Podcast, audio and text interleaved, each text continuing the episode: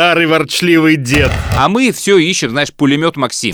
Просто представляешь, а, люди летали в Казахстан, чтобы выложить ролики в ТикТок. Вход с оружием запрещен. Горцы стреляют в них, тренируются, развлекаются так. Буквально 10 дней назад там Гюрза укусила одного туриста в шею.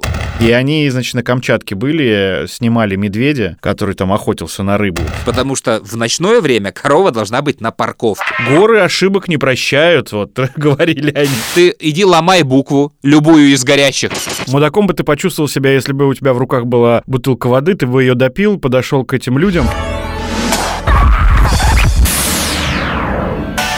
Историс. Андрюха, привет. Давно мы не записывали новый выпуск. Привет, да. Каникулы, праздники, отъезды, у меня село горло. Не знаю почему. Буду говорить тихо сегодня. Ну, каникулы, праздники, отъезды у тебя. Я-то был на месте. Да? А, я почему-то, э, когда ну, в отпуске, мне кажется, что вся страна отдыхает. И всем так же хорошо, как и мне. Ну, рассказывай, как-то ты без э, энтузиазма в голосе. Ты был в Дагестане, судя по нашей переписке и по фотографиям и роликам, которые ты мне присылал и раздражал меня. Во-первых, красиво, во-вторых, солнечно, в-третьих, вкусно. И смешно. И смешно, да. Да, я был в Дагестане, это была вынужденная поездка, рабочая, скажем так, но народу было много. Инфотур. Кто знает, что такое инфотур, тот поймет, что это была за поездка. То есть мы не выбирали, куда бы поехать. Давайте в Дагестан. Нет, было предложение, мы на него согласились, мы поехали. В общем, э, сразу я скажу, что ну, Дагестан это хорошо, особенно когда ты в ноябре выходишь из самолета, а на улице плюс 17, и светит солнце, а ты из Москвы прилетел. Это сразу подкупает, и, в принципе, ты, тебе уже сложно представить, что тебе этот отдых, эту поездку может испортить. Это была первая фотография, которую я тебя раздражал. Дагестан это Кавказ, это красиво, это вкусно, все, как ты и сказал в самом начале, действительно так и есть. А насколько это безопасно? Потому что, ну, существуют стереотипы, что в Дагестане небезопасно. Очень гостеприимно, но при этом небезопасно. Или это все вранье? Я не знаю, ну, относительно моей поездки, да, я могу сказать, что безопасно на 100%. Я не могу рекомендовать этот регион как э, отдых, потому что это специфический отдых. Да? Если кто-то любит бухать целыми днями, то это точно регион не для этого, хотя есть коньяк. Если кто-то любит какой-то там экшен, движуху все время или морской отдых, купание, тоже регион для этого не подходит, хотя море есть. Э, но это море Каспийское, а оно море очень специфическое. И пляжи очень специфические. Это точно не морской отдых. Но если вам хочется приехать, посмотреть красивые виды, горы, водопады, водохранилища, вкусно поесть, э, погрузиться в кавказский колорит, да, этот регион подходит. Просто нужно иметь в виду, что часто дорога до какой-то экскурсионной точки, условного водопада, она гораздо интереснее, чем сам водопад. А ехать надо долго.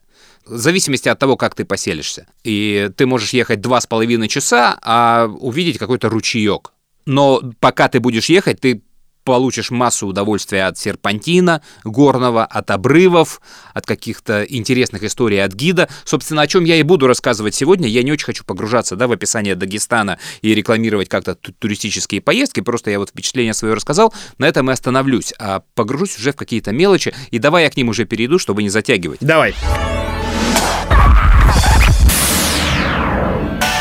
Историс. Первая штука, конечно, которая меня выбешивает в любом путешествии, это досмотр в аэропорту при посадке в самолет. Меня это бесит, наверное, лет 15. Дебилизм э, этого досмотра, он все совершенствуется и совершенствуется, и я, честно говоря, его не понимаю. Вот эти одним нужно разуваться, другим не нужно. Тут нужно снимать ремень, тут не нужно, тут голый, тут не голый, тут куртку снять нужно и кофту, потому что она у тебя с замком. Это не выдумки, да, я понимаю, что есть перечень, здоровый список, где можно все почитать, и ты заранее можешь с этим ознакомиться, к этому привыкнуть, а не удивляться на входе и беситься от этого. Но меня это все равно бесит, потому что, конечно, эти правила каждый раз меняются, ты их наизусть не выучишь. И ты видишь всегда, что досмотр, он все равно же, падла, выборочный.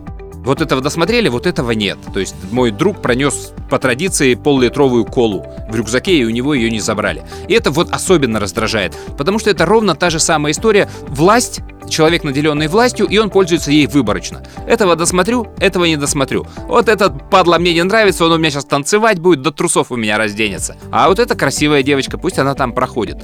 Ровно как на улице там. Ты когда-нибудь видел, чтобы какие-нибудь ППСники, ДПСники остановили какого-нибудь каких-нибудь там мощных таких бритых мужиков, чтобы там проверить у них документы. Видел? Наверняка не видел. Я не видел, но я допускаю, что это есть. Да, допускаешь, но, но на глаза тебе всегда попадаются, когда смотрят документы у каких-то чмошников, там, 17-летних, у какой-то старушки, у бабушки, у каких-то работяг, узбеков. И вот точно так же в аэропорту. Этих досмотрели, этих не досмотрели. Плюс технологии. Мы что ищем? Такое ощущение, что мы ищем, что вот э, террорист, он пойдет с сумками, в которых будет сложено оружие, ножи. Мы так, оп, сумку откроем. Ха-ха, брат, привет! Попался. Да нет, конечно, слушай, полно уже существует технологий, которые придумывают все и без воды, без каких-то там жидкостей, и сделанное все из таких материалов, что никакой рентген этого не заметит. При желании, я уверен. А мы все ищем, знаешь, пулемет Максим в багажной сумке. Это меня раздражает, но э, ладно, пусть это будет э, мой личный раздражитель. Слушай, но может быть у кого-то не так. Мне кажется, что все-таки существуют нормы, и э, вот ты так огульно говоришь, э, что досматривают они э, исключительно на свое усмотрение. Может быть, даже и такие правила есть, да, если у вас человек вызывает подозрение, вы как-то к нему более внимательно присматриваетесь. Но в принципе там процедура-то везде одинаковая. Просто есть э, аэропорт где нужно разуваться, есть где не нужно разуваться. Это тоже зависит от обуви, там каблук, не каблук. Э, я уверен, что это не от балды все берет. Да, я понимаю, о чем ты говоришь, да, но на самом деле это и раздражает, что в одном месте так, в другом так, а значит в этом нет какой-то системы. И на этом фоне, знаешь, мы э, с дочкой прошли, когда уже все кордоны, уже сидим на посадке, а она все время подключается к Wi-Fi ко всем, потому что у нее ограничения на мобильный интернет. Это такая воспитательная мера. И она тут же подключается к Wi-Fi, и тут же, значит, она подрубается к Шереметьево и что-то там начинает гуглить. И я ей говорю, слушай, а давай проверим, как быстро к нам подойдут какие-то люди, если ты сейчас в поисковике наберешь, как пронести в самолет оружие. Или как пронести в самолет бомбу. Креативный Просто папа. в гугле. Да. Вот как быстро к нам подойдут. Она посмеялась, говорит, а, а почему на моем? Давай на Васином, ну, на брата телефоне наберем.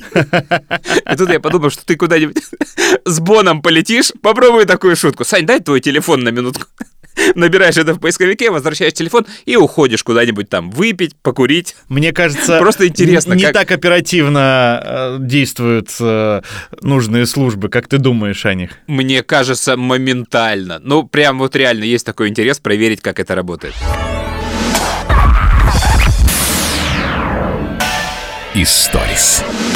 Дальше я, ну, мы проходим в самолет, я сажусь, э, нас было четверо, нас было больше, там, 8 человек, но вот по семье нас было четверо, то есть трое сели в один ряд, я сижу в другом, и понятно, что у меня два свободных места, А, я думаю, кто же, кто же, кто же сядет со мной, кто же этот счастливчик?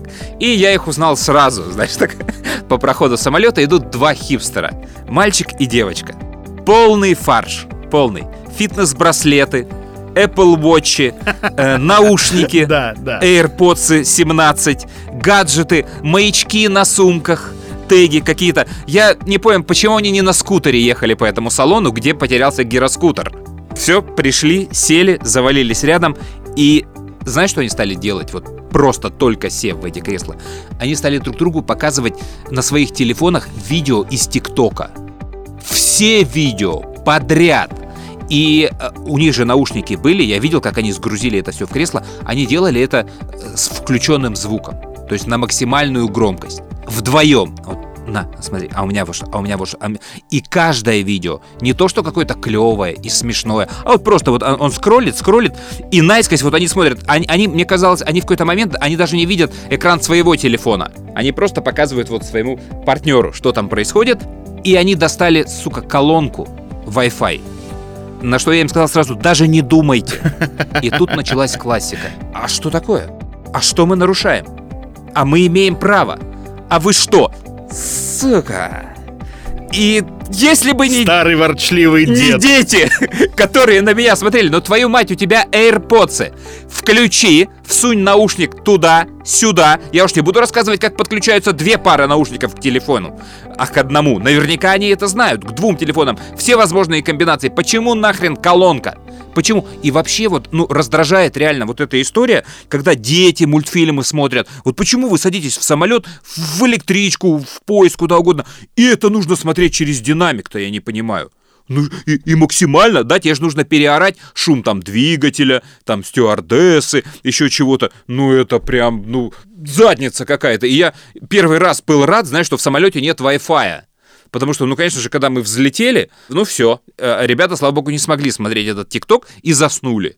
И тут я уже, конечно, успокоился. Но мне прямо столько хотелось сказать. Я хотел взять эту колонку и просто выкинуть ее куда-то в салон самолета. Простите меня, уважаемые слушатели. Ну, это потому что, видимо, самолет. Я думаю, в электричке им бы быстро объяснили. Хотя в электричке таких хватает. Обычно это какой-нибудь бухой э, человек, который громко слушает музыку э, на телефоне без наушников, либо как раз что-то К бухому вопросов нет. Это ладно. Это плохо, но ты как бы понимаешь причину. Но твою мать, когда ты сажаешь ребенка, включаешь ему Машу и Медведь, чтобы он тебе не мешал, и он и это орет просто на весь вагон, ну это вот зачем? Слушай. Потому что у другого рядом он смотрит губку Боба, и тоже громко. И ты просто вообще не знаешь, куда деться. Ты сейчас сказал про ТикТок. Я не знал, что он э, не работает у нас или работает, но как-то криво. Ты слышал про это? Да, конечно, я завел подкаст TikTok и Stories и хотел там киношечное что-то публиковать, и сразу же запретили публикации из нашего региона, и так у меня и есть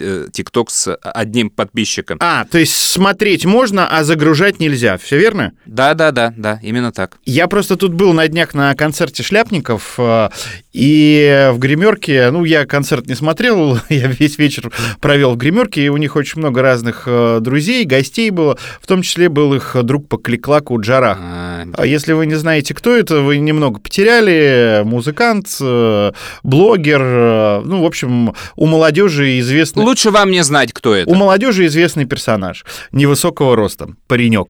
И мы в гримерке разговаривали с ним, и он рассказывал, как сейчас тяжело приходится блогерам, что все монетизации выключены, ничего не работает, рекламодателей нет и так далее и тому подобное.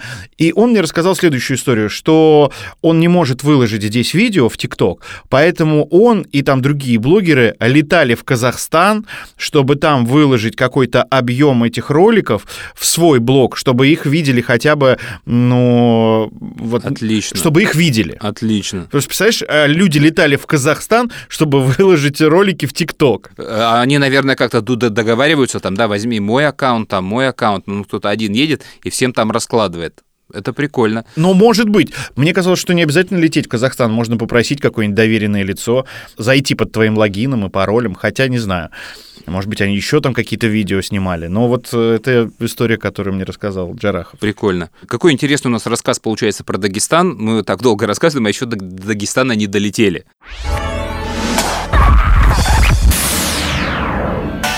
Историс.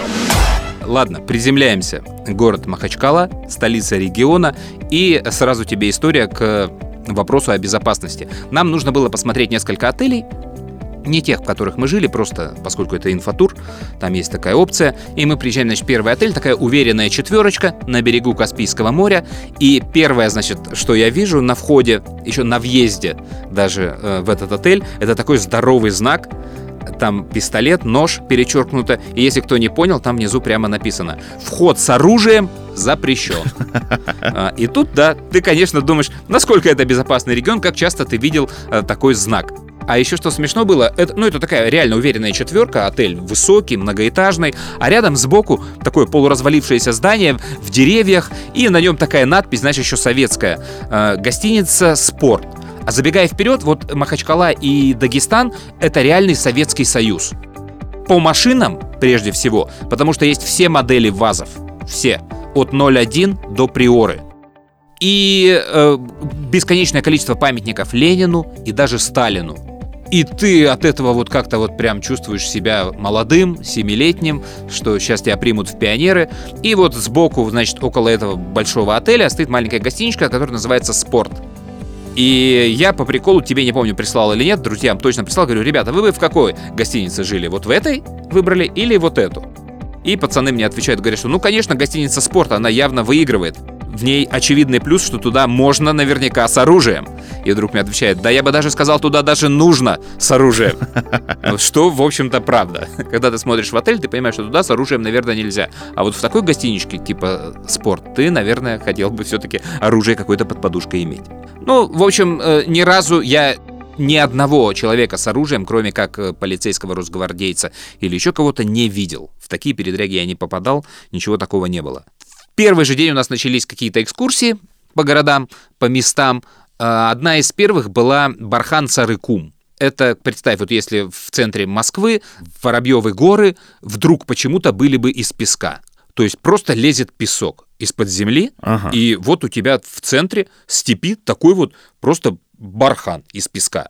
И он знаменит тем, что на нем снимали Саида. Белое солнце для пустыни? фильма Белое солнце пустыни. Да. Вот начало, титры, вот где там приходит Сухов и откапывает Саида. Давно обосновался, поэтому это такая точка интересная. Нас везут на эту точку, и по дороге, значит, гид нам рассказывает. Там, короче, змей ядовитых дофига. А, еще там есть скорпионы. Они тоже капец какие опасные. Гюрза там, о, это вообще самая ядовитая змея, и вот буквально 10 дней назад там Гюрза укусила одного туриста в шею, а у нее такой яд, понимаете, вот если она кусает в ногу, ну, у тебя больше времени, чтобы там тебе сыворотку вкололи. И чем ближе к мозгу, тем меньше шансов у тебя выжить. И вот турист не успел, и его укусило в шею, и он как бы, конечно, умер. Пара-пара-пам. Добро пожаловать в Дагестан. Да, а еще медведь недавно украл ребенка в каком-то там ауле, а вот мы доехали, выходим из машины. И я сижу в машине и говорю, сам выходи из своей машины привез. И, ну, и в итоге, конечно, я из этой машины вышел, но если ты вдруг невнимательно слушал рассказ гида, то первое, значит, э, информационное табло, которое ты видишь, это ядовитые твари региона. И там просто, знаешь, в фотографиях, чтобы ты не сомневался, как выглядит скорпион, как выглядит гюрза, как выглядит еще там 5 или 6 видов змей.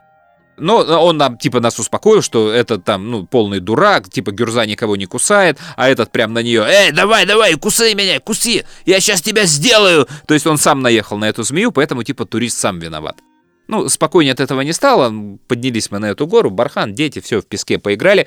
Было так где-то стремновато, но ты понимал, что наверняка это все безопасно. А сыворотка-то сыворотка с собой у гида?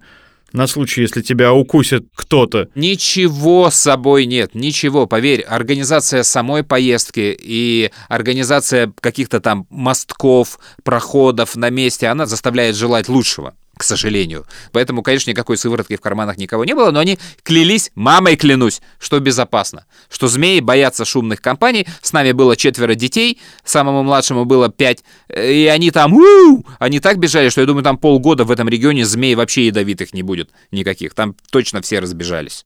И поднимайте, значит, на вершину этого бархана, и первое, что я там вижу, на навесе от солнца наклейка «Горшинев Project». Кукрыниксы. Кругом наши.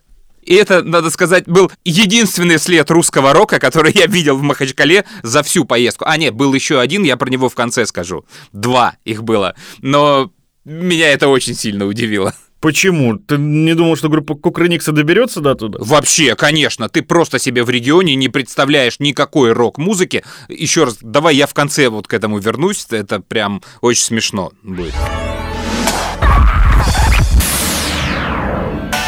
Историс. И э, у подножия этого бархана там была интересная такая штука, птичник с орлами, грифами. Ну, это же Кавказ, да, и это вот безумно э, круто. Вот ты когда в каких-то горах, ты поднимаешь голову, и всегда над тобой какие-то орлы парой ходят так медленно, так дико красиво. И вот у подножия этого Сарыкума у них, значит, птичник, и все птицы с перебитыми крыльями, подранки. Угадай, почему? А, горцы стреляют в них, а, тренируются, развлекаются так. Интересная версия. Еще скажи, туристы постреливают. Нет, на самом деле 80% травм орлов, грифов и всех птиц сейчас это дроны. А, ничего себе, никогда бы не подумал туристические дроны. То есть люди все, и у тех хипстеров в самолете, я уверен, наверняка было в рюкзаке. Вот, ну, просто люди приезжают и давай себя с дронов снимать. Потом видят, о, орел! давай, давай, орла поближе. И полетел туда. А они атакуют все эти вещи, конечно же. И там уже в зависимости от э, крутизны дрона. Да, если у тебя там маленькая фигняшка, то он ее там как бы просто сбивает. Но если она худо-бедно большая, да, то вот ему подрубает крылья там или еще что-то. И очень много птиц вот в этих питомниках сейчас с травмами от атаки дрона. Это какой-то там прям такой первый шаг в, к планете обезьян. Удивительно. Я сейчас вспомнил историю, буквально недавно Пашков, э, ну, это наш э, коллега, знакомый, Юра известен всем там как путешественник, э, как ведущий MTV и Радио Максимум в прошлом. Он, у него школа Пашкова, он путешествует, тоже возит экскурсии, ну, такая авторская школа, авторские экскурсии, и они, значит, на Камчатке были, снимали медведя, который там охотился на рыбу, и тоже вот решили поближе к нему подлететь, и он так, знаешь, не шевелится, смотрит на этот дрон, и потом так резко-резко лапой, хренакс, и в воду его, и все. До свидания. Сбил, да? Да, сбил. Причем они О. снимали с двух дронов. А, один дрон как бы снимал от первого лица, вот лицо медведя, да, а другой снимал сверху, ну, как медведь реагирует на дрон. И поэтому там есть кадры, как он вот резко так бьет по этому дрону, и тот падает в речку, и все. До свидания. Ох, слушай, ну видео, наверное, крутое получилось. Оно же, наверное, с передачей было куда-то там. Да, я думаю, что, знаешь, они тренированные уже дикие животные и уже не так боятся этих дронов. Ну, надеюсь, это, конечно, да. Орлы в Дагестане такое. тоже быстро этому научатся, потому что, ну, так, конечно, жалковато этих птичек. И вот про сыворотки, да, я тебе вот сразу скажу, организация э, всех этих экскурсий, э, мы приезжаем, а там такая парковка для машин. И она выглядит как вот, помнишь, был мультфильм, я сейчас забыл какой, когда волк охранял какую-то страну, и у него, значит, были ворота, а забора не было вокруг. Но все, по его мнению, все должны были проходить через эти ворота. И кто-то там прошел сбоку, и он говорит, э, что происходит, что? Так, можно что ли? Давай, ты должен через ворота проходить, нельзя мимо. Так и вот здесь, то есть ты просто заезжаешь, и там висит такой листок А4, и на нем написано э, стоимость парковки 100 рублей и ты должен пойти найти этого джигита, который где-то спит и охраняет эту парковку, знаешь, чтобы отдать ему эти 100 рублей. То есть он просто, он даже не встает, никуда не ходит. Самый трудящийся человек вот на этом посту, это тот, который реально на этом входе сидит. И вот машина, когда выезжает, ему через окошко дают 100 рублей, но он никогда вообще не почешется, не пойдет никуда, ни за какой машиной следить не будет, то есть ничего, но вот просто ты должен дать. И это регион, который вообще не знает, что такое чек. Я вообще не понимаю, как там работает налоговая. То есть ты практически никогда и нигде, я не знаю, как в супермаркетах я не был, ты не получишь чек. Мы въезжали в какую-то природоохранную зону, к нам заглядывает такой тоже, такой вот джигит, смотрит, э, а у нас этот был мини-бас, микрик. Типа 80 рублей с человека зона. А нам нужно просто посмотреть отель и выехать. Мы начинаем там с ним торговаться, водители и экскурсовод, что да мы просто, мы туда, мы сейчас мы не пойдем гулять по территориям. Говорит, не-не-не-не-не, все нельзя, ты что, ты инструкции, справки, важность, меня арестуют, э, ни в коем случае. Там, ладно, скидка вам, типа там, сколько-то там скинул денег, там, говорит, ну типа давайте. Ты ему даешь деньги, и если принесет, а чек, как бы, а документ, начинается, что? «Э, не доверяешь? Ты что думаешь, здесь обман?»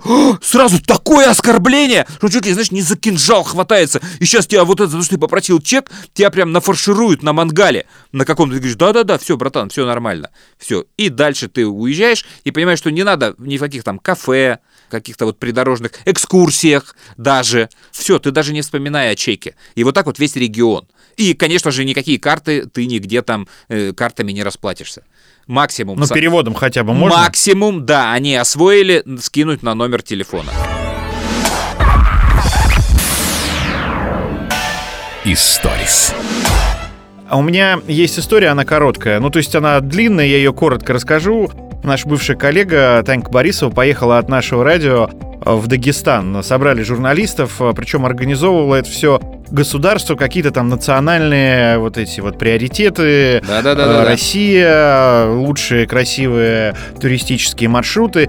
И э, с ними э, во главе группы поехала женщина. Я забыл, какую фамилию, сейчас неважно. Но она такой крупный чиновник. Она раньше, по-моему, то ли парк Горького возглавляла, то ли парк ВДНХ. И потом ее назначили вот на эту должность развивать туристические маршруты. И, соответственно, у нас была такая рекламная акция. И Танька бесплатно от нашего радио поехала. И их повезли в Дагестан. Они жили в э, какой-то горной деревне, прям в семье. Ого. Э, туалет на улице, ну вот вся классика. И э, им гид э, организовал экскурсию, чтобы показать всю красоту того места, где они были. Экскурсию на лошадях. Их было 10 человек. 10 э, лошадей и гид на лошади. И они как-то не рассчитали время, ну, к разговору об организации, как там все устроено. Мгм. И э, вышли после обеда на эту экскурсию по горным каким-то там тропам, ну, то есть достаточно опасно. Быстро стемнело, они должны были возвращаться, они заблудились, две лошади куда-то там унесли этих э, журналистов, которые были, э, естественно, в группе. А, там случился такой скандал, эта женщина, ну, представляешь, глава там этих национальных Да-да-да. приоритетов, а она там э, рвала и металла, но ничего не могла сделать. И все разводили плечами, ну, горы ошибок не прощают, вот, говорили они. Ну, слава А богу, там это все, было? все обошлось, это было, ну, где-то года два назад, наверное. Слушай, за это время гениальный скачок.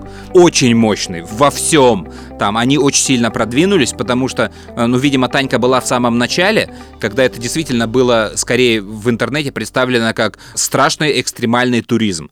Но когда сначала был ковид, э, потом санкции и все такое, то есть пошло развитие внутреннего туризма, вот на дагестанском направлении очень большой скачок, и там все поорганизованней. Ты все равно найдешь чему удивляться, но организация стала гораздо лучше, и это я сейчас не рекламу этому туризму делаю, а это действительно факт. Знаешь, еще интересная такая штука, чего бы я никогда не подумал, вот каких точек э, торговых больше всего во всем регионе? Вот как ты думаешь? Шашлыки, Нет, э, кофейни. кофейни. кофейни. Бесконечное количество кофеин. Бесконечное. Я никогда не видел столько. Не, ну подожди, а что в них продают в кофейнях, кроме кофе? Ничего. Может быть, ты называешь это кофейня, и это называется кофейня, а там и мангал тебе, и э, другие какие-то национальные Игорь, радости. формат кофе с собой. Это просто не обязательно киоск, это может быть машина раскинутая, фургончик небольшой. Кофе с собой. Просто несколько видов кофе, ликеры, А там кофемашина или просто растворимый? по-разному. Вот все есть, кто как смог. То есть высокий уровень, есть низкий уровень, средний уровень, какой угодно. И бесконечный креатив со словом «с собой» почему-то они любят. Как бы кофейня ни называлась, она всегда есть с собой. Почему-то нет бензин с собой. Я не видел. Нету ковры с собой. О, ковры тоже, кстати, это вот тоже еще что советское, знаешь, это прям магазины ковров. Ты заходишь и все, сразу вспоминаешь все советские классические фотографии. Вот эти ковры на стенах, это по-прежнему пользуется популярностью. В общем, кофеин дикое количество, и э, это первая точка, знаешь, по которой я стал э, рассматривать местный региональный креатив. Потому что ну, как-то же тебе нужно выделиться, как-то тебе нужно покрасивее придумать название для своей сети кофеин или там одной кофейни. И мы в Махачкале залезаем на самую гору высокую, с которой вид на Махачкалу, побережье красивое. Она называется Тарку-Тау. И у нее на вершине стоит кофейня, небольшая такая, тоже кофе с собой по принципу, но она называется Тарковский. То есть, Ну, причем это написано в латинице тар, дальше большими заглавными буквами коф, кофе, мол, и в конце английскими буквами ский, Тарковский. И вот тут у меня возник спор с коллегами, как нужно заканчивать это название. Потому что если убрать ай с точкой в конце из названия ски, то получится sky, но это будет небо. И тогда у тебя шутка получается тар, гора тар, кофе и sky, небеса. Кофе Тарковский под небесами, на горе Таркутау. Ну, конечно, будет звучать немножко криво, Тарковской получается название. И вот мы спорили, кто бы как бы сделал. Ну, а креативы по- попроще, они там Старков, это уже по именам владельцев. Я подумал, что рядом со Старков должен находиться фургончик Сладков, где можно еще какие-то плюшки купить к этому кофе. А, Или э, коуфейни. Почему-то я ни одной не нашел. Если кау, кау, как корова по-английски, кауфейня. Потому что коров бесконечно, да, много. Ты понимаешь, если раньше я удивлялся в южных странах, как козлы по горам лазят и по, по- по деревьям, когда ты знаешь, отвесная скала, ты наверняка, если не видел в каких-то странах, ты фотки вот эти видел, когда отвесная скала, на ней козел стоит вообще непонятно как, реально на вертикальной стене. Вот тут точно так же коровы. Я вообще не понимал, как они вот туда залазят, а мне говорили, что корова очень это... Э, Гибкое животное. Устойчивое животное, да. И поскольку мусульманский регион, да, э, их там безумное количество, овечки, барашки, коровы. Историс. Корова, она там уровня, ну не как в Индии, конечно, но тоже очень важное животное, потому что э, если она переходит дорогу, если она встала на дороге, ты ничего с ней сделать не можешь, чтобы ее не повредить. А они очень тупые животные, ленивые, они не всегда с этой дороги убегают. И иногда реально могут быть пробки, потому что коровы разлеглись там где-то на дороге или еще где-то. И сразу тебе вопрос. Если э, водитель сбивает корову, кто виноват? Ну, естественно, водитель. А вот и нет. Если водитель сбивает корову днем, то виноват водитель. Но если водитель корову сбивает в темное время суток, ночью, то виноват хозяин. Потому что в ночное время корова должна быть на парковке. И за сбитую корову ночью хозяину прилетает громаднейший штраф. Поэтому если корову сбили ночью, ты никогда не найдешь хозяина ни один человек не признается, что это его корова. Избитую корову ночью между собой делят водитель, сбивший ее, и приехавший на место экипаж полиции. Реально. Я думаю, там даже службы какие-то есть. Потому что хозяин не признается, корова пропадет, а так ты хоть мясо пожрешь. И ее очень быстро разделывают и раскидывают по багажникам. А если ты сбиваешь корову днем, то тут же нарисовывается хозяин, с ним прибегают малолетние дети – Тетки начинают плакать. Единственная кормилица. Как ты нас оставил без средств существованию? А, -а, -а, и тут уже все, водитель считает, он, он машины может отдать, деньги, все угодно. Все, тут уже ничего не скажешь. Там либо тюрьма, либо ты начинаешь обеспечивать эту семью дальше. Хотя я уверен, у них еще этих коров там 15 или 20 может быть. Я сейчас придумал лайфхак, когда корова уже старая и ее пора резать, э, ты ее днем выталкиваешь на дорогу под машину, бросаешь и на эти деньги покупаешь себе новую корову. Там же разбираться никто не будет, сколько ей лет, какое у нее состояние, дойная она или нет. Да, да, да. И, а еще знаешь, что там прикольно? Там же горы, а в горах туннели. Ну, автомобильные туннели, дороги, чтобы не в объезд горы, а насквозь прорыли. И летом, когда жарко, коровы, они уходят в эти туннели в тень. От жары спасаются. Они туда заходят, ложатся и отдыхают, и все это пробка. Потому что корове пофиг, что ты там сигналишь, кричишь, ругаешься. Ей просто жарко, она отдыхает. И весь тоннель забит машинами. Гудят, стоят, толкают. Но все, коровы отдыхают. И это, говорят, прям очень большая проблема. Ну, а нельзя как-то там с пастухами договориться, чтобы их э, выгоняли оттуда? Ну, это же действительно проблема. Не-не-не, ты, ты не понял. Коров не пасут. Коровы гуляют сами их выпускают, и они гуляют сами по себе, ходят куда хотят, где хотят, там и пасутся, и уходят очень далеко от сел и аулов, и потом в них самостоятельно возвращаются.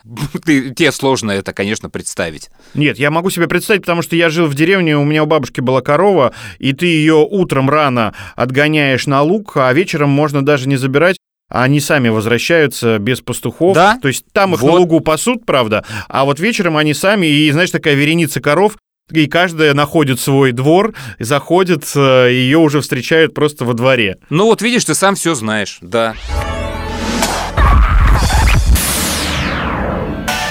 Историс. Отдельно, знаешь, про нейминг, кстати, я тебе присылал эти фотографии, это безумно красиво, потому что весь регион, он, например, в супермаркетах пятерочка. То есть тот же самый лейбл. Да, причем в тех же, в тех же цветах, да, та же пятерка. Те же самые, да, да все то же самое, только он не пятерочка, а пятерочка. И это уже другая сеть, это ты уже ничего не платишь, это ты уже ничего не нарушаешь. Все заправки. Роснефть, но две буквы С. Роснефть. Луккойл. И все то же самое, все цвета. Нет, слушай, ну, я думаю, что просто все забили на это, но по большому счету Хорошие юристы, я уверен, э, докажут, что это воровство и авторские права, там, э, и ущерб бренду. Наверняка. Ну, и просто, я думаю, что туда никто не лезет от греха подальше. Пятерочка и пятерочка. Наверняка. Но э, вывески, еще, еще что смешно про вывески было, мы когда в темноте, сейчас же рано темнеет, и ты едешь по городам вот этим, они, ну, не очень хорошо освещены, не Москва. Но э, вывески горят. И у меня есть такая фишка, это потухшие буквы в вывесках. Я люблю коллекционировать. И я себя ловлю на этой мысли. Мы приезжаем просто какой-то детский мир, он называется Аддин. Я думаю, так, что это такое? А потом успеваю в темноте увидеть, что это Алладин, но просто пару букв не горит. И дальше я начинаю, знаешь, рассматривать, как бы, о, наверняка будут какие-то приколы. Конечно, я очень быстро нашел астроном, гастроном. Ну, а дальше так смешного ничего не было. Больше, я думаю, ну, ладно, хорошо, вот астроном, смешно. И на выезде из города боженька меня благодарит за внимательность, за идею. Я проезжаю и боковым глазом вижу какое-то заведение с названием «Очко» и я ну, успеваю заметить, что а, на самом деле оно называется яблочко. У него не горит я был. Мне хотелось прийти и сказать, чувак, я не знаю, что ты там в этом заведении продаешь, но если ты называешься яблочко, у тебя не горит ябл, и твое заведение в данную минуту называется очко, ты делаешь, что хочешь. Ты иди ломай букву, любую из горящих, еще одну, если нет денег отремонтировать первые. Но у тебя не может заведение называться очко, это абсолютно точно. Тем более в таком горячем регионе.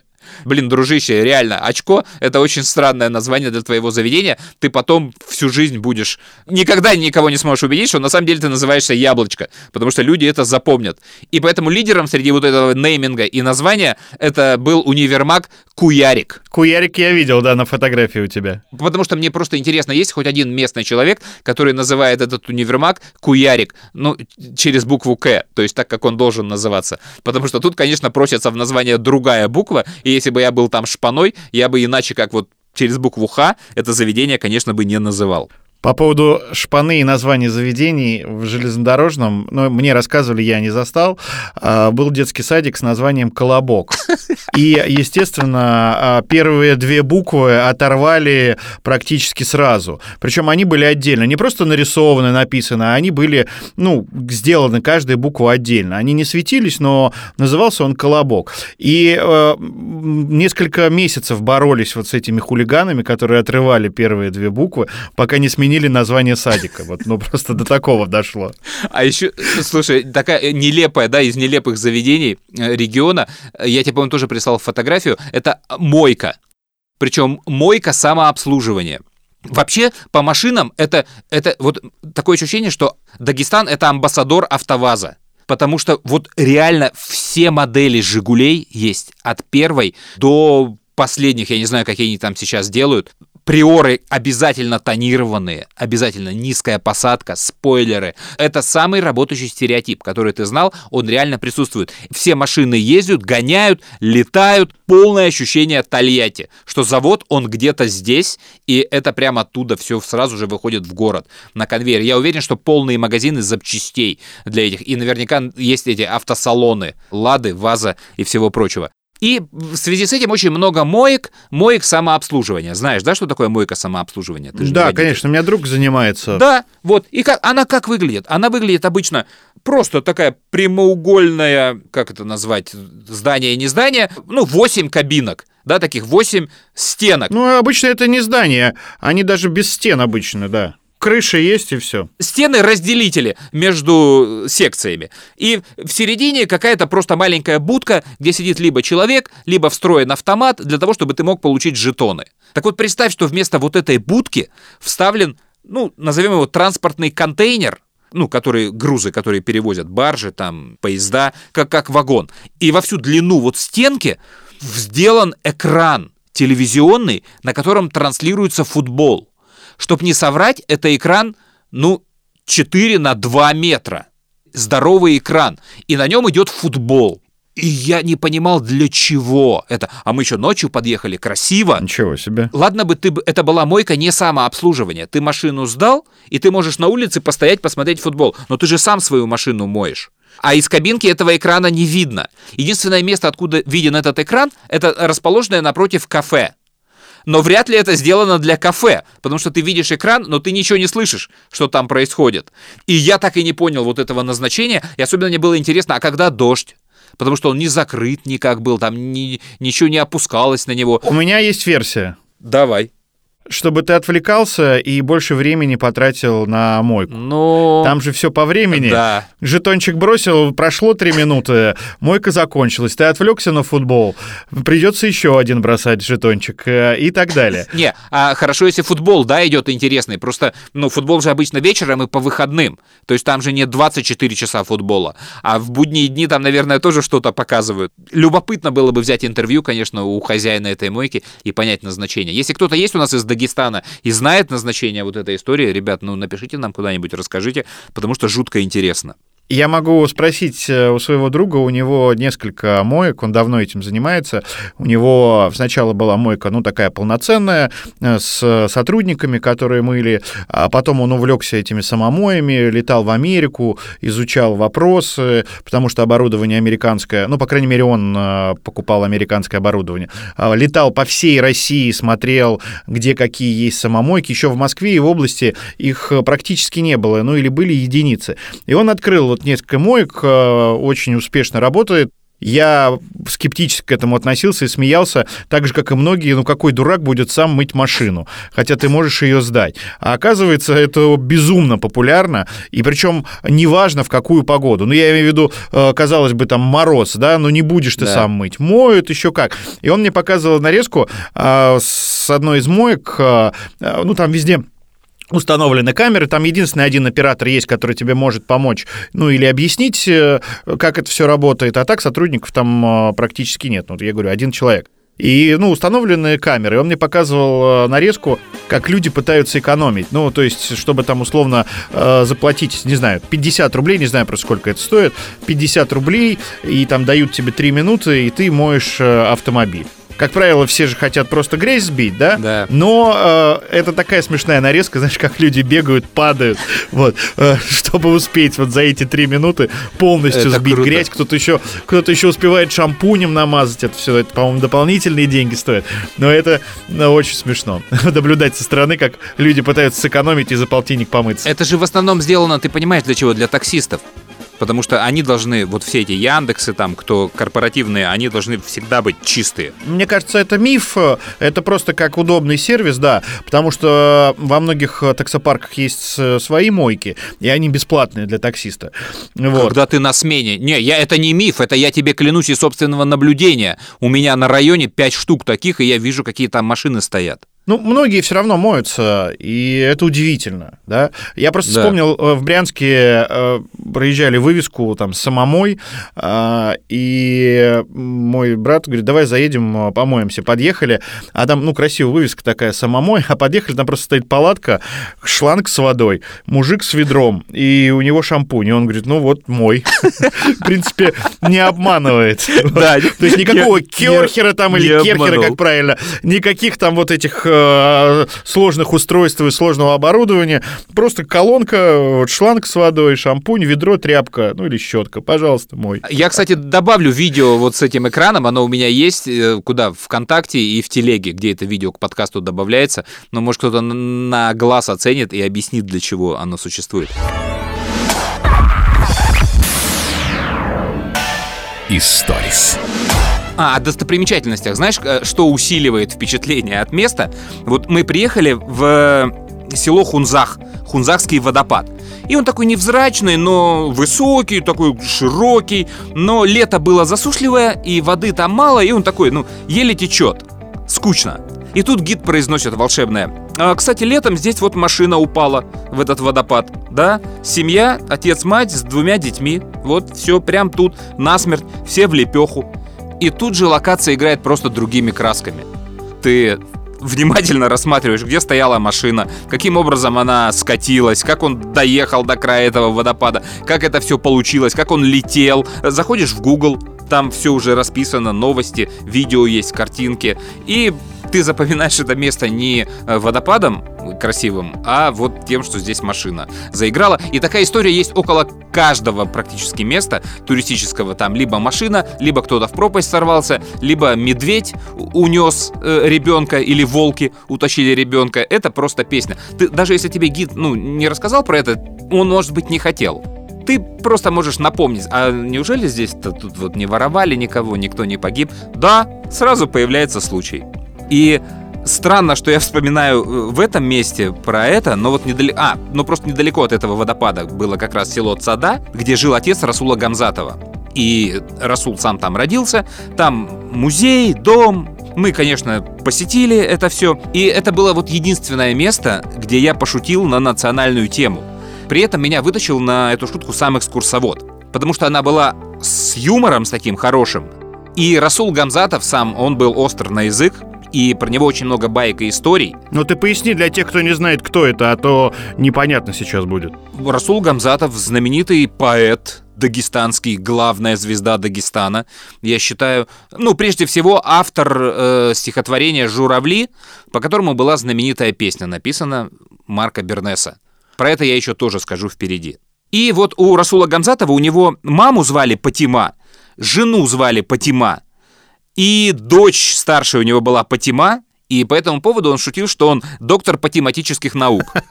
И ты сразу настраиваешься вот, ну, на, на такой юмор от гида, и потом она еще пару таких шуток набрасывает и начинает читать стихи на местном языке, диалекте, наречии, на аварском.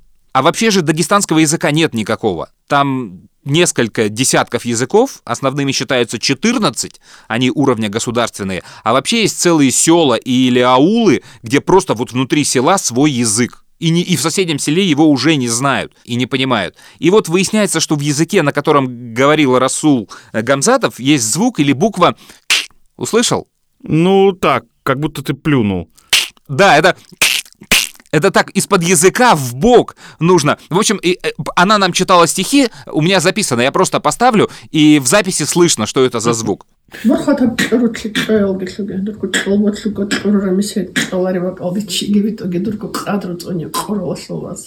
Это литературный аварский язык. И, конечно, после этого, то есть пока она это все читала, я вспоминал свою самую старую и простую шутку, которую шутил с дагестанскими друзьями.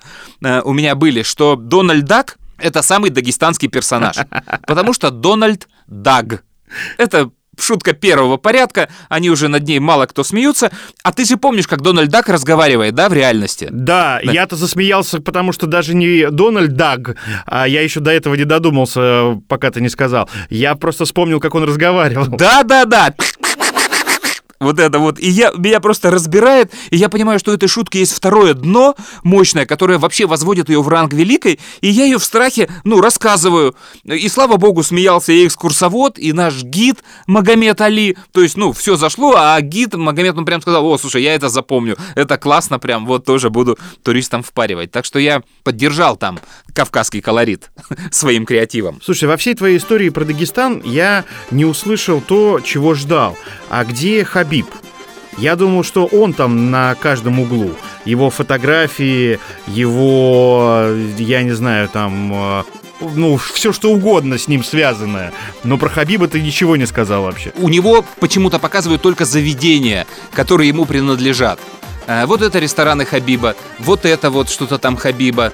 Но может срок еще не вышел, может время не подошло. Я вот прям тоже сейчас задумался, почему э, как-то кисло он представлен в национальном фольклоре. Э, бесконечно они, конечно, рассказывают про борьбу. У них же и без э, Хабиба полно чемпионов всяких, олимпийцев. Если ты берешь последнюю Олимпиаду там и какое-то количество наград, там на 16 золотых наград в борьбе будет 9 или 10 дагестанских. И этот, конечно, культ борьбы, он там великий. Но Хабиба они почему-то вот как-то не выпячивают, не выставляют. Там еще, знаешь, очень смешно, они так гордо рассказывают. Это школа вот борьбы, это борьбы. Вот тут смотрят, тут вот большая секция борьбы, тут знаменитый такой-то чемпион родился, тут такой-то, значит. И мы проезжаем мимо стадиона Анжи. И гид так, знаешь, прям Я это визуально могу показать. То есть, знаешь, борьба, борьба, борьба. Это стадион клуба Анжи. А, борьба, борьба. То есть, знаешь, чтобы никто не расслышал, потому что клуба уже почти нет. Это уже все какое-то прошлое. И вот, знаешь, это стадион клуба Анжи. Эй, борьба, Хабиб и так далее. Так что, слушай, не знаю, нет у меня ответа, почему Хабиб не главная звезда. Ну, а может быть, он у молодежи популярен, а вы все-таки, наверное, общались э, Наверное. со старшим поколением. Наверное. Историс. А, вот хороший пример, как улучшились экскурсии с момента поездки Тани Борисовой. Одна из важных точек экскурсионных в Дагестане — это аул Гамсутль. Один из самых старых аулов, он заброшен. Последний житель там умер э, лет 6 назад, старик, а предпоследний лет 8.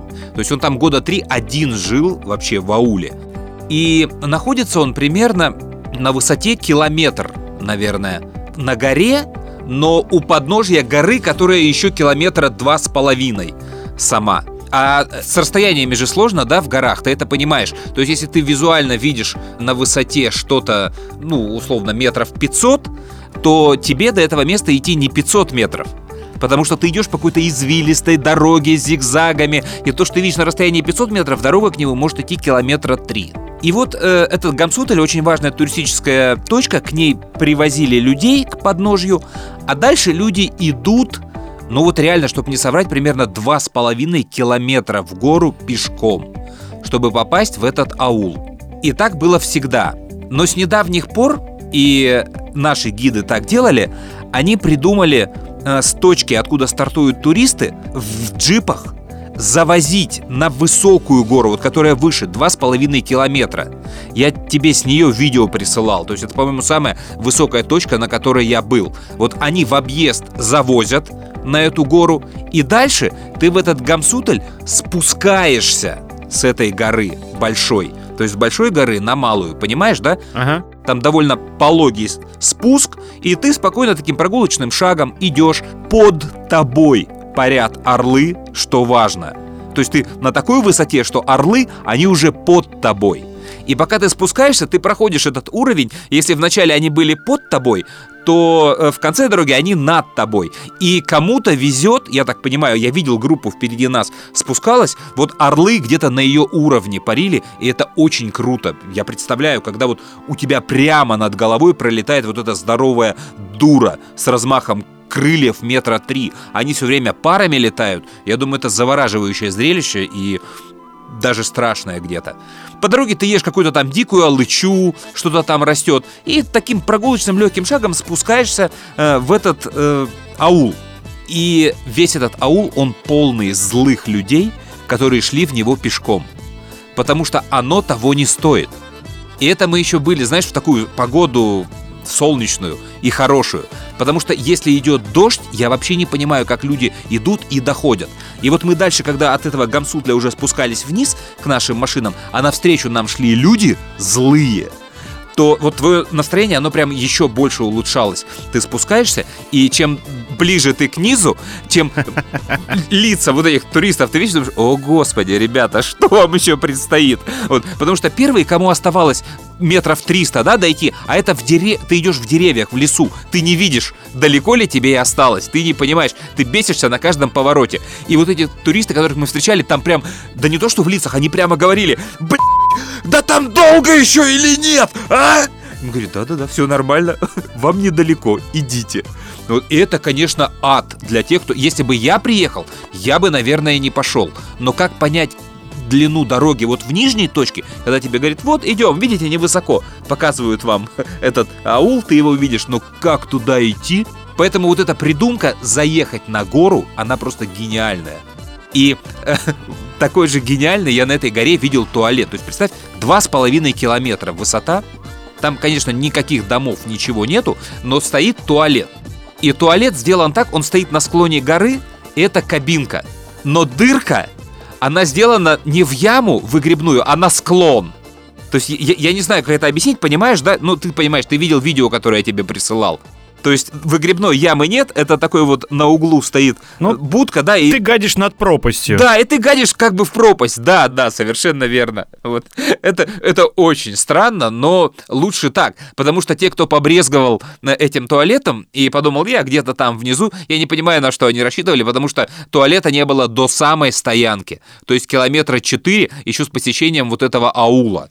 Э, Нужно было идти, и там люди прыгали, ого-го, а ты нигде не справишь эту нужду, потому что постоянно люди, туристы идут, все такое, ну, просто не предусмотрено, и это тоже минус э, к экскурсиям в Дагестане, то есть туалет — это очень важная штука и очень большая проблема, которая, в принципе, присутствует на всем маршруте. Даже если они есть, в некоторые зайти страшно. Увы, увы. И еще очень важная тоже вещь, которую ты постоянно везде замечаешь, это огромное количество мусора. И вот в этом гамсутле мы ходим, и везде обертки, пластиковые бутылки. При том, что точки с продажей этого нету даже внизу, где паркуются машины. И когда я увидел там обертки от мороженого, разбросанные, твою мать, вы как сюда мороженое принесли, люди? Три километра по жаре ты шел, ты где, где ты нес это мороженое? Потому что то, что там шел кто-то с холодильником кто-то, это невозможно представить. И быстро ты никак не попадешь. Но там все в бумажках от мороженого. И вот мы идем, спускаемся вниз, обсуждаем все это. Да, вообще жопа, ну что за люди? Ну вот пластиковая, вот мусорка. Некоторые точки, они прямо мусорные. То есть люди доходят, смотрят, мусора навалено в кустах. Значит, здесь можно выбросить. И туда же выбрасывают. И вот мы идем, все это обсуждаем, да-да-да, гады, и втыкаемся в туристов, семья, которые идут с двумя синими пакетами, здоровыми, там, я не знаю, литров на, ну, на 100, наверное, и они собирают этот мусор в эти пакеты. Просто это туристы, просто чтобы снести это вниз. И мы как раз разговариваем, э, втыкаемся, смотрим, что происходит, понимаем, что происходит, и это самый простой способ почувствовать себя мудаком. Вот просто ты, ты идешь, и ты очень умный такой, рассуждаешь об этом, а люди берут и действуют. И реально два мешка, два с половиной километра вниз, Игорян, они несли вот эти мешки с мусором. Я просто стал сразу по краям смотреть, что я могу взять, пару пластиковых бутылок, и именно в этой точке ничего не было. И дальше, то есть мы уже почти спустились, не было, я не нашел мусора, который я бы тоже мог взять и снести, и мне так было стыдно, вот я не знаю почему, но прям сильнейшее впечатление от похода именно вот этот момент. Мудаком бы ты почувствовал себя, если бы у тебя в руках была бутылка воды, ты бы ее допил, подошел к этим людям и попросил у них пакет открыть и бросил туда и пошел дальше. Ты какой ты гад, Игорь, ты ты вот хорошо, что тебя не было с нами, позорище, Фу на тебя. Историс. А еще, знаешь, теперь задача, вот, э, ну, ты много же переезжаешь, как я сказал, между точками экскурсионными, а Дагестан очень разный регион, то есть то у тебя есть море, то у тебя есть степи, то у тебя есть горы. И вот нам нужно пересечь такую здоровую степь, мы, значит, выезжаем в нее на машине, на нашем микрике, а рядом такая громадная парковка, и на ней стоят газели, фургоны. Очень много. Вот для чего? Почему они там стоят, как думаешь? Не знаю. В степи, в этой, которую нам нужно пересечь, очень большой боковой ветер. И газель, которая начинает ехать во время этого ветра, если он боковой, она переворачивается. Потому что ее кузов работает как парус. И ее просто кувырком сносит. Поэтому чуваки не едут, э, не переезжают эту степь, они встают на этой парковке и по ветру им еще нужно встать, и они пережидают этот ветер, чтобы потом поехать. То есть вот такая вот прям Ничего про- себе. проблема, да. И я не угадал тоже. Нам тоже гид там задавал этот вопрос. Он говорят, потому что все, вот, и очень часто кто-то, ай, рискую, уходит, все, и через пару километров, а там довольно много километров нужно пересечь, все, валяется сбоку. Ну и хорошо, что это степь, потому что в горах там ты кувыркаешься, конечно, улетаешь куда-то ого-го в низину, не всегда выживаешь.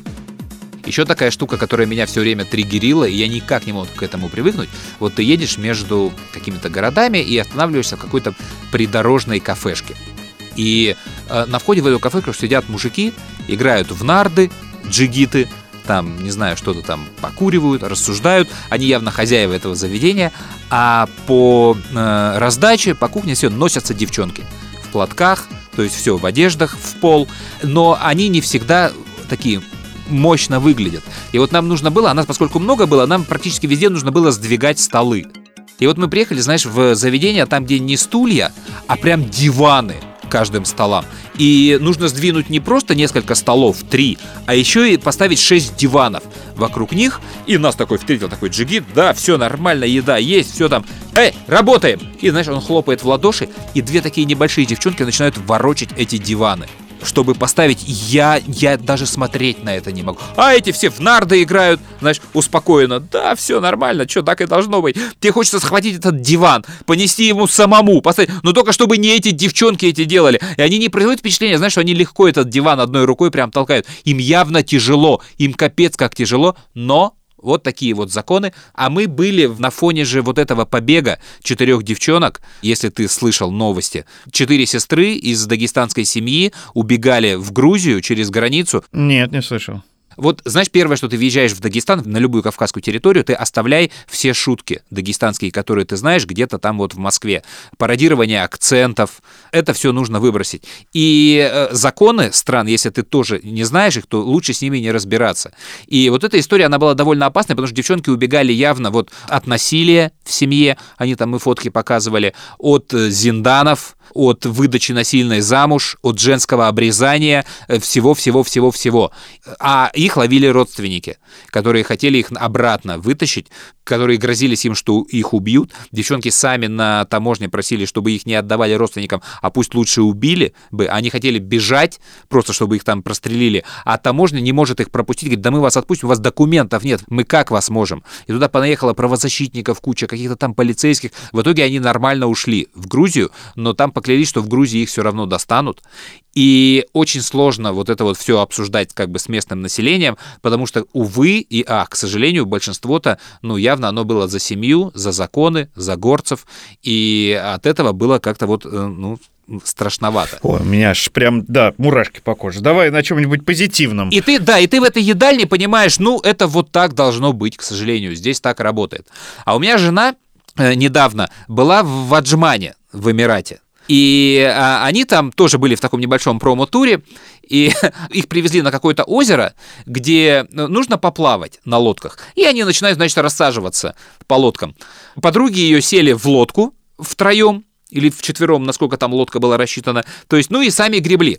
А жена думает такая, что типа, а я вот похитрее, я сяду вот с этими двумя там какими-то арабами которые тоже были в этой экскурсии, ну, потому что они, наверное, погребут, и все будет нормально. Хрена там.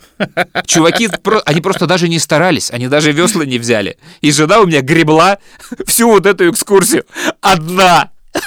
по всему этому озеру, а для чуваков это тут, там просто, просто и мысли не может быть. Ну, а что за херня? Нет, ну так и должно быть. Что, баба есть, баба гребет. Зачем еще нужны бабы? Ой, да.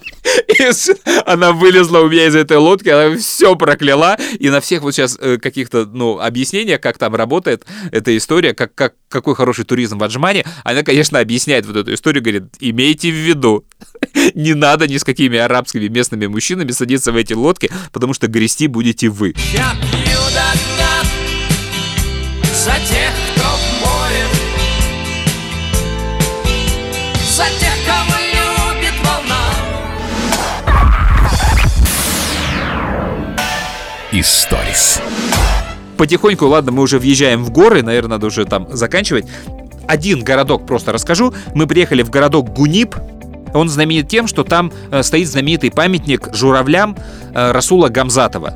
Это одно из самых популярных стихотворений в СССР «Журавли» и известная песня Марка Бернеса на музыку Френкеля. Ты наверняка знаешь. Знаю, да, конечно. Мне кажется, порой, что солдаты. И про него очень любят рассказывать, что на самом деле там строчка, мне кажется, порой, что джигиты не вернулись с полей. И это действительно так. Но на самом деле э, текст песни переделан очень сильно. Если вы возьмете стихотворение и э, песню, то вы поймете, что переделаны не только джигиты-солдаты, а много еще чего. Это почти разные произведения, но смысл один и тот же. Это переделывал Марк Бернес вместе с переводчиком, и они очень много спорили, дрались про это дело, но это нужно было сделать, чтобы это ложилось как песня. Хорошо. И, значит, мы приезжаем в этот Гунип, этот памятник «Белые журавли». Он выглядит по классике. Э, стелла очень-очень-очень-очень высокая, и у нее на вершине клин журавлей. Все это на возвышенности смотрит с вершины горы куда-то вдаль. И сейчас этот памятник выглядит по-советски как никогда. Потому что когда ты к нему подходишь, первое, что ты видишь, стоят такие очень много бумажек с надписью «Осторожно, падают плиты».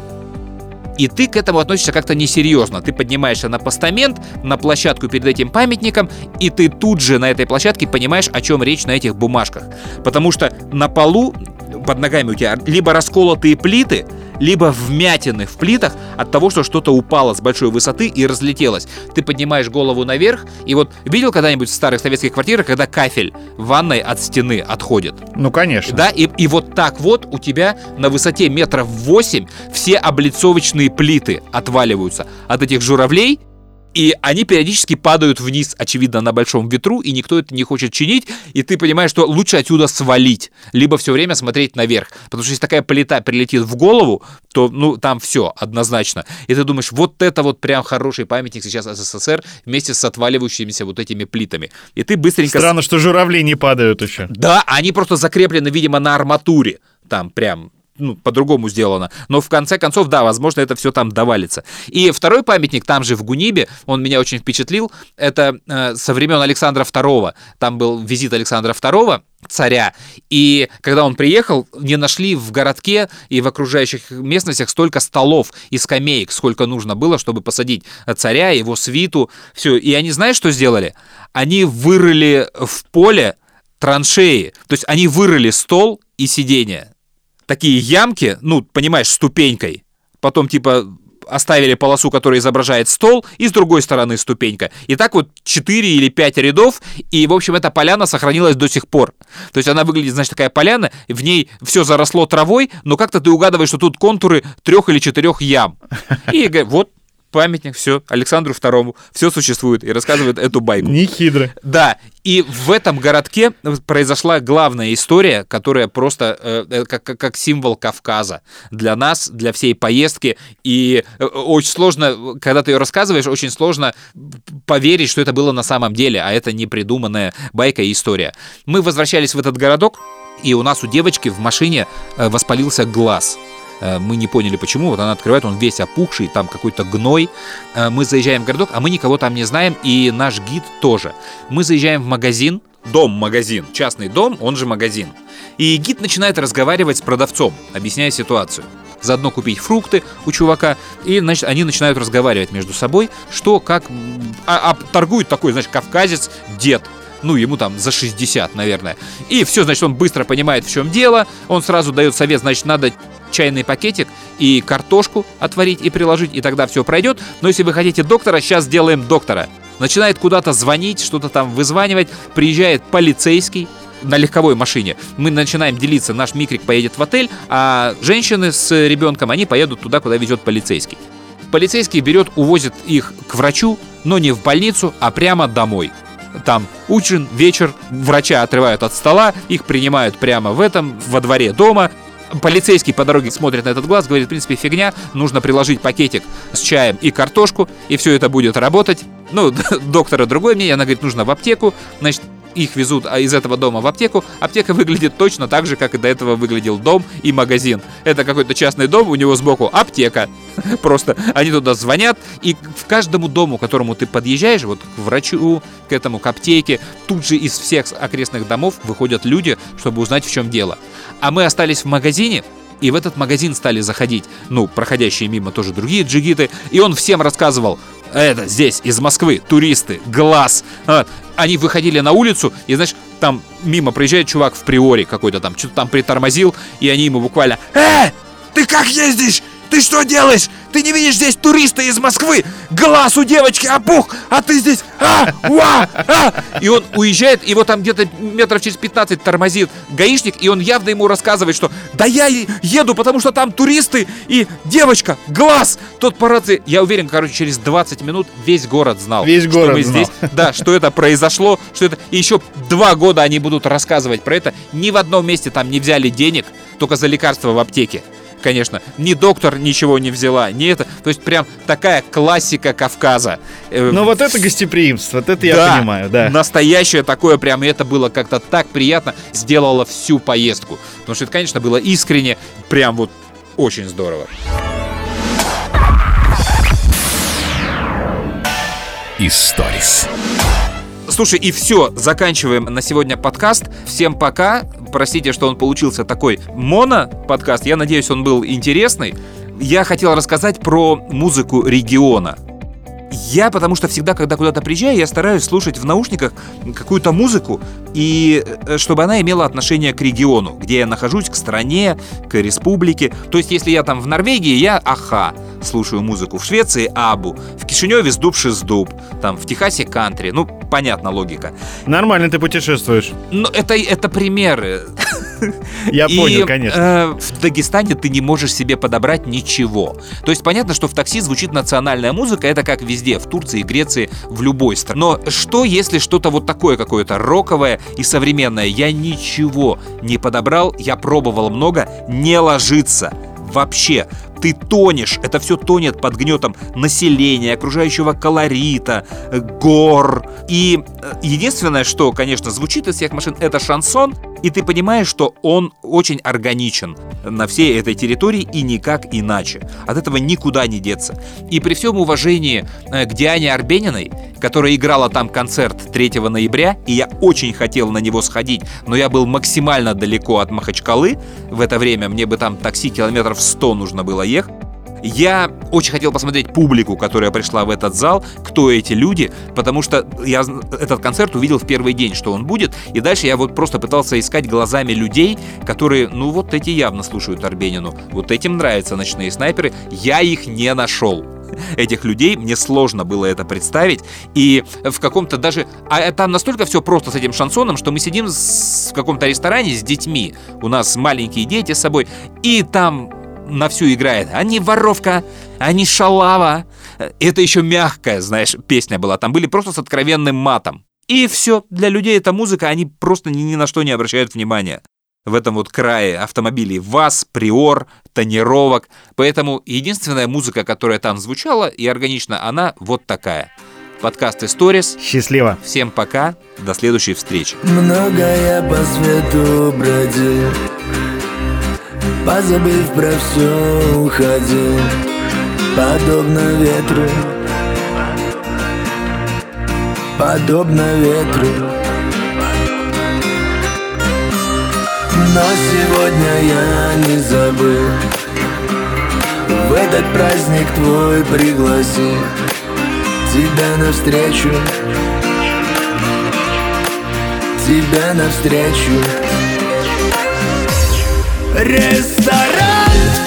Мы вдвоем В этот вечер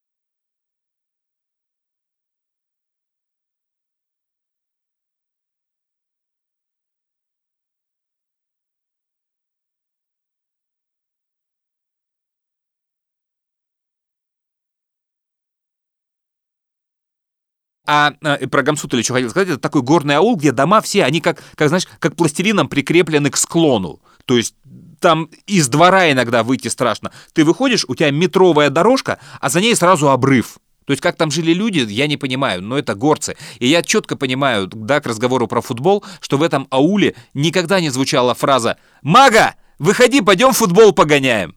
Потому что просто нету никакой площадки, даже, я не знаю, для тенниса какого-то большого, а не то, что там футбол где-то погонять.